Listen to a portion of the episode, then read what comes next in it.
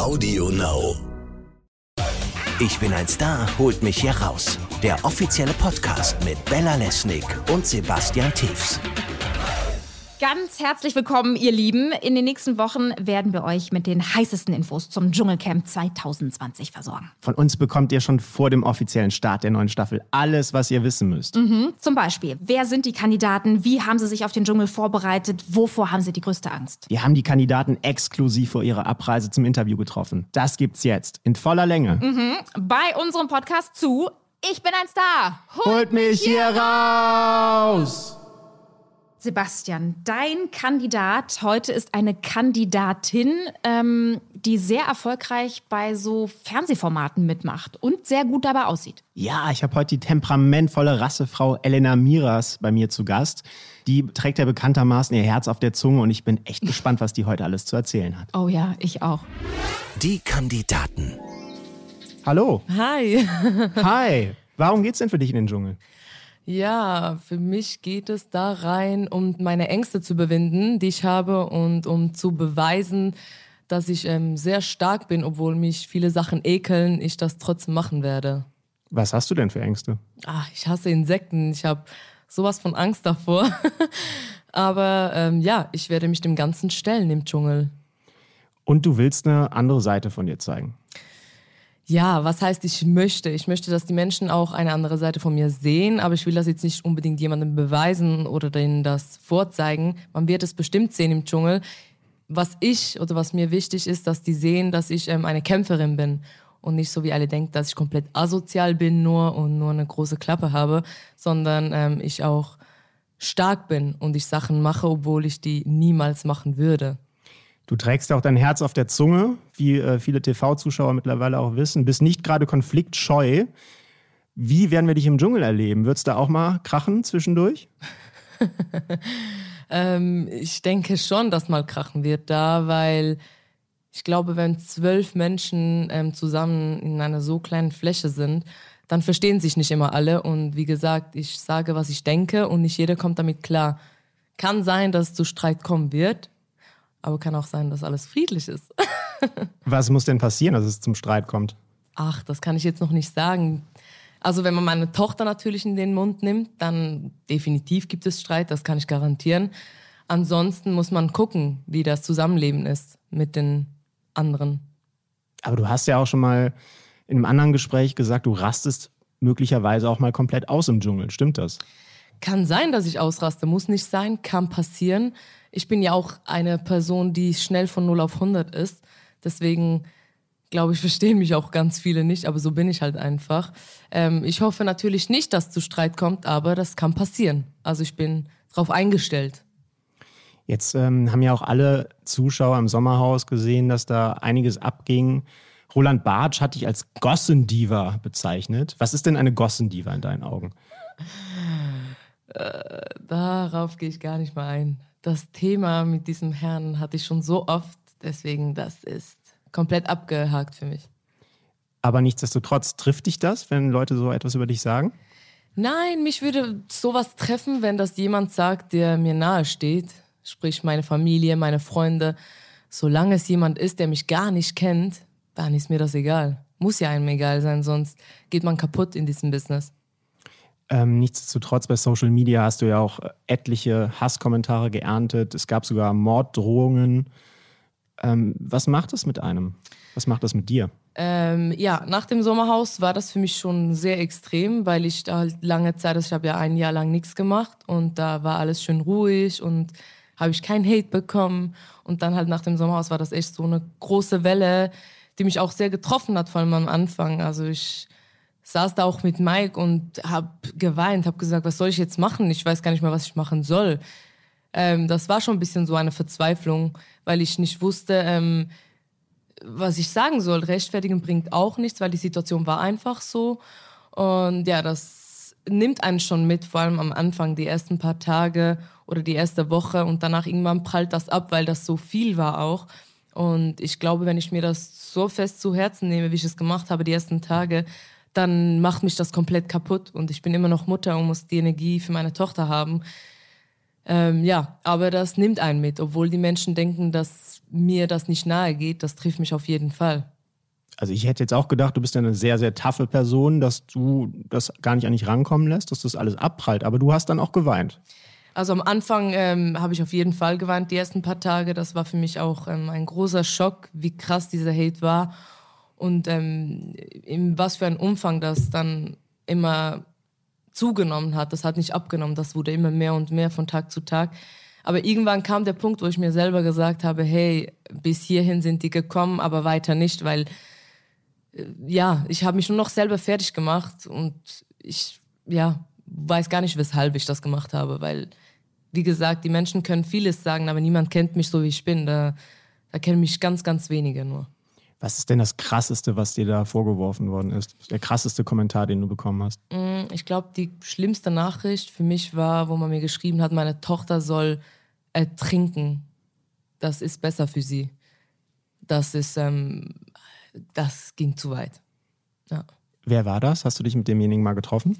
Nein, das sind ja auch Menschen, die über Fake-Profile schreiben oder halt dann auch so kleine Kinder, die mir das schreiben wo ich dann denke, boah, ich bin dann auch so sprachlos, ich wüsste gar nicht, was ich denen zurückschreiben soll, weil das, ich glaube, dann haben die diese ähm, Befriedigung, die die wollen, wenn ich drauf reagiere.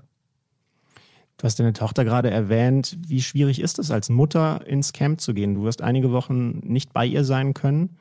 Da blutet einem doch ein bisschen das Herz als Mutter, oder nicht? Boah, das ist für mich das schlimmste Thema. Meine Tochter, ich habe gestern gerade geweint, weil ich die Daten bekommen habe, wann es losgeht. Ähm, das ist für mich das absolut Schlimmste. Also ich will auch gar nicht groß darüber nachdenken, wenn es dann soweit ist, weil das ist für mich absolut schlimm. Also wirklich, ja. Hast du, ich meine, das hast du ja vorhin schon angedeutet, aber hast du auch abseits von deiner Fassade in der Öffentlichkeit eine andere Seite, die noch keiner kennt und die, die du möglicherweise auch im Camp präsentieren wirst? Natürlich habe ich eine andere Seite, die Seite, die sentimental ist und Gefühle richtig zeigt und alles. Ähm, aber ich glaube, das muss nicht immer die Öffentlichkeit mitbekommen, weil man gibt ja nur mehr Angriffsfläche. Ähm, ich bin sehr stark, das bin ich auch. Also es ist nicht nur ein Bild, das man von mir hat. Ich bin eine starke Frau, ich komme mit vielem klar. Aber es gibt auch die Elena, die, die mal weint, wenn es zu viel wird oder die auch ähm, nicht immer jedem Weh einen Ausweg findet, wo auch Hilfe benötigt. Also ich glaube, das hat jeder Mensch in sich. Kann sein, dass man die Seite im Dschungel kennenlernen wird von mir. Ähm, kann ich es aber nicht versprechen, weil ich mir das jetzt nicht vorgenommen habe. Aber wenn man natürlich da eingesperrt ist, auch in so einer kleinen Fläche, kann es schon mal sein, dass man ähm, sentimental wird und mal über Sachen spricht, die man vielleicht sonst nie in der Öffentlichkeit erwähnt hat. Du hast ja gerade gesagt, eingesperrt auf einer kleinen Fläche. Hast du ein bisschen Respekt vor dem Dschungel und gibt es möglicherweise Dinge, vor denen du sogar Angst hast? Also ich habe großen Respekt vor dem Dschungel, sehr, sehr großen. Ähm, ich weiß ja gar nicht, auf was ich mich da einlasse. Werde ich dann sehen, wenn ich da ankomme. Ähm, am meisten Respekt habe ich echt vor den Prüfungen, die man da macht, von diesen Insekten und alles. Äh, ja, da habe ich schon sehr Angst. Also, also, du hast Angst vor Insekten, höre ich ja. da gerade raus, oder? Ja, ja, ich habe mega Angst davor. Was würdest du machen, wenn jetzt hier so ein, so ein Insekt über den Tisch laufen würde gerade? Dann würde ich schreien. Du würdest schreien? Ja. Und wegspringen. Das traut man dir ja gar nicht zu, wenn man dich so sieht. Ja, doch. Die, die mich kennen, wissen das. Im Sommerhaus habe ich auch wegen Moskito und dann war ich auch immer weg. Am, ich, bin ich weggesprungen. Deswegen, Insekten sind echt, boah, tabu. Geht gar nicht. Wie, wie sieht es denn mit Schlangen aus? Ja, ich finde, Schlangen sind halt schon ein bisschen größer. Da habe ich echt nicht so Angst wie vor so einem kleinen Insekt. Boah. boah. Oder etwas, was fliegt und einfach so landet auf dir. Boah, das geht gar nicht. Warst du eigentlich schon mal in Australien? Nein. nee. Hast du denn dir irgendwas angelesen über Australien oder gibt es irgendwas, was du über Australien weißt? Ich habe tatsächlich gegoogelt, welche Insekten oder welche Tiere gefährlich sind. Und die Liste war so enorm groß mit Spinnen und Schlangen. Boah, habe ich wieder zugemacht. das wird ja auch ein ziemlich langer Flug mit 21 Stunden. Bist du jemand, der, der gut viel fliegen kann? Ähm, ja, also das mit dem Fliegen habe ich, glaube ich, kein Problem. Nur dieser Flug wird natürlich für, mir, für mich ganz, ganz schwer sein, weil meine Tochter nicht dabei ist. Und das sind immer die ersten Stunden, wenn ich dann weg bin, das sind für mich die absolut schlimmsten Stunden. Weil wenn ich schon weggehe von ihr, dann brauche ich ganz viel Ablenkung, damit ich gar nicht dran denke. Weil sonst geht es mir ganz schlecht. Deswegen glaube ich, wird das sehr, sehr hart, dieser Flug. Wirst du irgendwas dabei haben, was dich an deine Tochter erinnert? Natürlich. Ich werde ähm, bestimmt etwas von ihr mitnehmen. Und wenn ich dann ins Dschungel gehe, ist sie halt ähm, in meinen Gedanken dabei, in meinem Herzen, weil leider, wie gesagt, wir können nur zwei Luxusartikel mitnehmen und da muss man sich schon ganz, ganz stark überlegen, was man mitnimmt. Aber ich werde ja ein Stillkissen mitbringen und das erinnert mich auch an meine Tochter. Wer passt denn eigentlich auf sie auf, wenn du weg bist?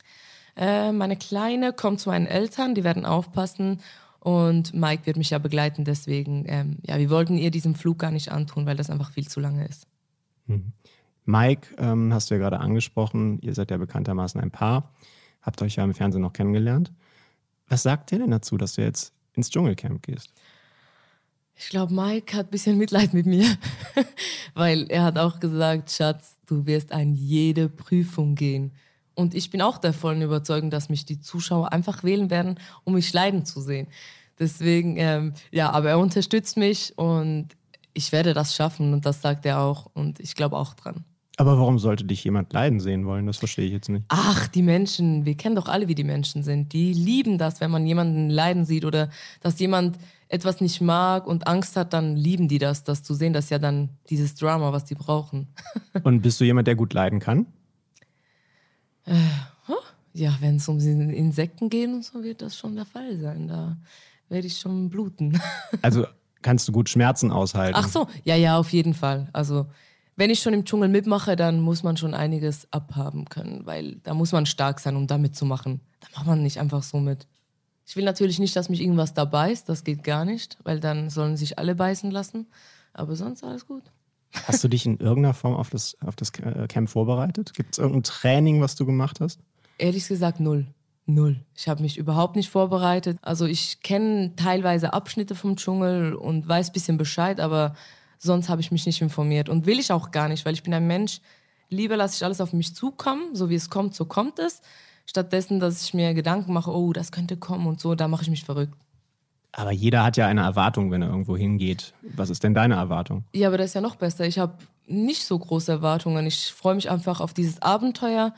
Ähm, bin gespannt, was alles auf mich zukommt und bin natürlich gespannt, wie viel Liebe oder ja, wie viel von außen kommen wird.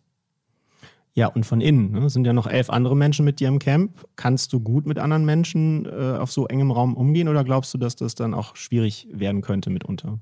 Nee, also eigentlich komme ich gut mit Menschen. Klar, es kommt natürlich immer darauf an, wie die Person ist. Ich glaube, jeder hat ähm, irgendeine Persönlichkeit, die er nicht mag. Ähm, aber eigentlich bin ich schon teamfähig und werde mich natürlich da anpassen. Also das ist gar keine Frage. Jetzt ähm, bekommst du ja auch eine Gage dafür, dass du da teilnimmst. Hast du das Geld schon verplant? Was wirst du dir davon leisten? Ähm, ich bin ja sehr sparsam. Also bei mir wird auf jeden Fall alles oder fast alles ähm, auf die Seite gelegt, weil ich meinen Wunsch habe, ein Haus zu kaufen. Deswegen spare ich da drauf hin. Du bist also kein Luxusgirl. Du bist bodenständig. Ja, also ich bin sehr bodenständig. Ich mag auch nicht jetzt irgendwelche Luxusklamotten, wo ich mir immer hole oder sonst was. Also ich bin da sehr am Boden geblieben. Spare auch sehr gerne, weil ich meiner Tochter irgendwann was bieten möchte. Deswegen ein normales Haus, das reicht mir völlig aus. Welche Zielsetzung hast du denn? Möchtest du Dschungelkönigin werden? Ach, diese Frage. Warum gehe ich in den Dschungel? Nee, ich habe ja nicht gefragt, warum du in den Dschungel gehst. ja, ja, aber das ist ja, das kannst du dir ja so beantworten. Warum gehe ich in den Dschungel? Um zu gewinnen. Logisch gehe ich, um zu gewinnen. Okay. Ich gehe nicht da, um Freunde zu finden oder Insekten zu sehen. ich gehe, um zu gewinnen. Und wie selbstsicher bist du, dass du am Ende das Krönchen auf dem Kopf hast? dadurch, dass ich halt auch sehr, sehr viele habe, die mich hassen, glaube ich, stehen meine Chancen nicht so gut. Aber vielleicht sehe ich das auch komplett falsch. Ich glaube, auch viele mögen mich. Ich hoffe einfach, dass die Menschen mal mich kennenlernen, wie ich bin und nicht sich beeinflussen lassen von dem, was sie lesen oder gesehen haben. Das ist auch ein schönes Schlusswort. Elena Miras, bekannt aus Sommerhaus der Stars, bald im Dschungelcamp im Januar bei RTL. Vielen Dank, dass du da warst. Dankeschön. Ich bin ein Star, holt mich hier raus. Der offizielle Podcast zum Dschungelcamp. Jeden Abend live bei RTL und jederzeit bei TV Now.